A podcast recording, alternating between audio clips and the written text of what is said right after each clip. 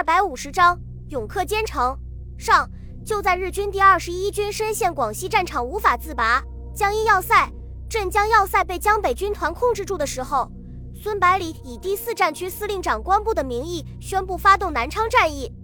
经过将近两个月的紧张准备，第四战区已经在南昌的外围集中了第六十师、第六十一师、第一百六十七师、暂编第一师。暂编第二十七师和新一师六个步兵师和第七十八师一个坦克师，另外第十九集团军直属的重炮旅和防空旅也悉数上阵，使攻击部队在兵力和火力上面都具有了压倒性的优势。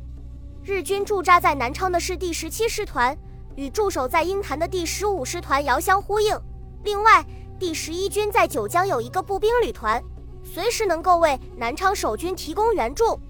为了保障会战的胜利。孙百里命令第一百六十七师以快速穿插的方式突袭修水河南岸的吴城镇，彻底切断南昌守军的退路。新一师和暂编第一师则直取南昌与鹰潭之间的东乡，然后就地构筑防御工事，阻击第十五师团的增援。第七十八师的坦克部队作为攻击的主力，在第六十师和暂编第二十七师的配合下攻击南昌市区。第六十一师是攻击集团的总预备队。为了最大限度地降低部队的伤亡，孙百里制定的会战指导原则是以装甲部队的高速穿插能力，以奇袭的方式一鼓作气突击到南昌城下，使日军没有反应的时间。另外，由游击司令部事先派出的几个营便衣在城内制造混乱，策应攻击部队。一九四零年二月五日晚上十点整，重炮旅的百余门重炮同时开火。原本漆黑的夜空瞬间就变成血红的颜色，一颗颗炮弹犹如灿烂的流星从天空划过，落在河对岸的日军阵地上。坚固的掩体和火力点在反复轰击之下轰然倒塌，武器和建筑的碎片满天飞舞，中间不时夹杂着人体的残肢。中午站在指挥车的顶上，对着聚集在旁边的坦克驾驶员们大声说道：“上次打保安县城，虽然完成了任务。”可是却损失了二十多辆坦克，结果在后面的战斗中一直被禁止上阵。现在军长又把机会摆在我们面前，如果再不好好珍惜的话，怎么对得起军长对我们的信任？看着部下坚毅的面容，钟武满意的点了点头，再次提醒道：“大家一定要牢牢记住这一点，我们的任务是撕开日军的防线，以最快的速度突入南昌市区。至于如何把敌人分割包围，如何歼灭。”那是摩托化步兵旅和步兵的事情，我们就不要管了。在进军途中遇到日军的坚固据点，如果不能在第一时间清除掉，就马上从旁边绕过去，绝对不可以耽误时间。如果你的坦克掉了队的话，就自己想办法追上来，我可没有时间等候。说完之后，他大声问道：“明白了吗？”“明白了。”坦克手们齐声回答道：“出发！”中午把手用力向前一挥。抢先跳进自己的坦克，然后轰隆隆地向府河上的浮桥开了过去。已经被重炮彻底清理一遍的日军前哨阵地，到处是冲天而起的火光，坚固的火力点已经被摧毁无疑。伤亡惨重的日军已经失去了指挥，侥幸生存下来的日军只能依靠自身的武勇向坦克群发起自杀式的冲锋。然而，随着坦克机关枪凶猛的吼叫声。狂风暴雨般的子弹从坦克群里面飞出来，把试图接近的日军绞杀在阵地前沿。数百辆坦克在数百米宽的正面展开，笔直的从日军的阵地上面碾压过去。突破之后，立即沿着公路全速向南昌市区突进，根本无暇顾及身后的日军。在坦克群的后面，摩托化步兵旅紧紧跟随，用轻武器彻底肃清负隅顽抗的敌人，然后发挥自己的高速机动性。把日军分割成几块，最后在步兵的配合下把残敌团团包围，逐块歼灭。在漆黑的夜色掩护下，坦克开足了马力，沿着公路向南昌狂奔而去。中午稳稳地站在指挥车的顶端，不时举起望远镜观察着远处的动静。突然，一颗照明弹腾空而起，把附近数百米远近的地方照耀得如同白昼一样。南昌日军设置在这里的前哨部队被突然出现在面前的数百辆坦克给惊呆了，居然忘记了攻击。中午毫不犹豫地下达了攻击命令，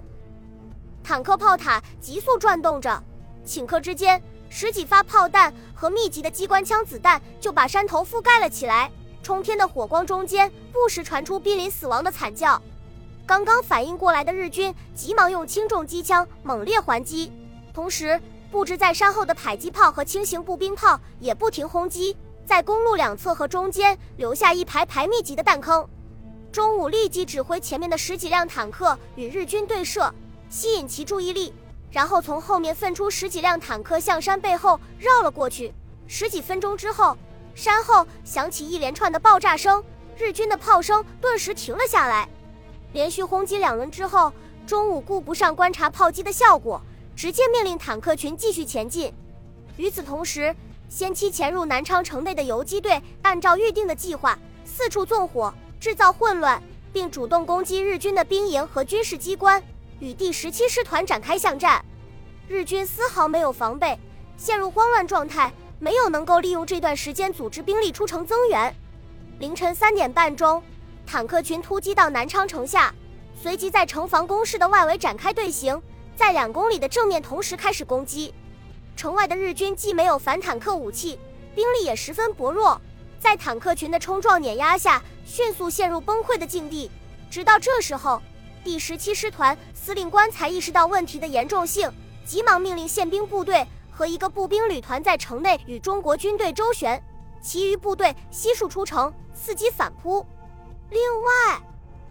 日军布置在城内制高点上的重炮部队也开始对城外进行轰击，阻止坦克群继续接近。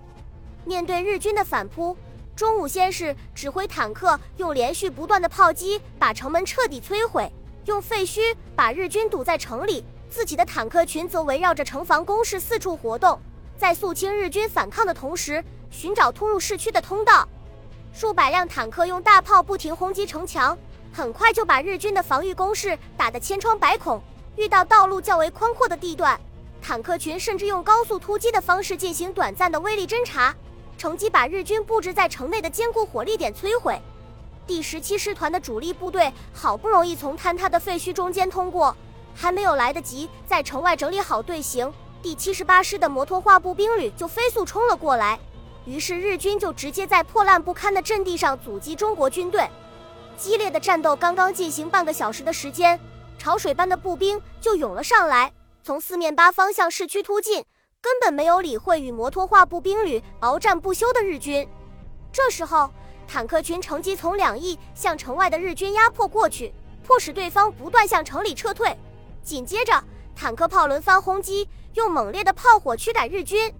摩托化步兵旅在日军的后面紧紧跟随，死死咬住他们的尾巴，使其无法组织起有效的防御。此时，市区的游击队已经和先期突入的步兵汇合。前后夹击日军，展开猛烈的巷战。失去了作用的坦克立即撤到城外，扫荡周围的日军据点。进入市区之后，日军龟缩在街道民宅之中，负隅顽抗，逐家逐户、逐街逐巷与中国军队展开争夺。第十七师团已经在南昌驻扎了好几个月的时间，对市区的地形非常熟悉，不时利用小股部队迂回到中国军队的侧后进行逆袭，攻击部队的进展极其缓慢。等到早上八点钟的时候，市区仍然有三分之一的地方在日军的控制之中。冈村宁次接到南昌守军的求救电报之后，立即命令鹰潭和九江两地驻军全速增援，接着从武汉抽调一个步兵旅团乘坐海军舰队的运输舰向南昌进发，同时把第十一军所属的百余架轰炸机全部派了出来，尽最大限度遏制中国军队的攻势。在地面上，中国军队一边疏散城里的居民。一边采用爆破的方式，一点点向前推进，逐步压缩日军的生存空间，同时不断用重炮轰击日军，以期彻底摧毁其战斗意志。在天空中，日军轰炸机冒着密集的高射炮弹和高射机枪火力，轮番俯冲轰炸，用燃烧弹、重磅炸弹攻击中国军队。陷入绝境的日军在武士道精神的鼓舞下，不断用大批的肉弹反击。用这种疯狂的打法，把中国军队死死拖住。经过一天的苦战，只前进了两百米左右的距离。就在南昌苦战不休的时候，日军第十五师团倾巢出动，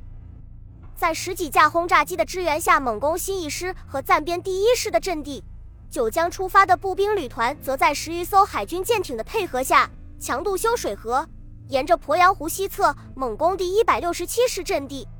第十七师团得知增援部队正在全速赶来，从武汉赶来的第三舰队主力也将在两天内抵达南昌近郊的消息之后，顿时信心倍增，更加不顾一切的抵抗，迫使中国军队每前进一步都要付出巨大的代价。看着前线不断增加的伤亡数字，孙百里思考再三之后，终于决定用第七十八师的坦克群来进行巷战，即使把南昌夷为平地，也要把日军全部歼灭掉。本集播放完毕，感谢您的收听，喜欢请订阅加关注，主页有更多精彩内容。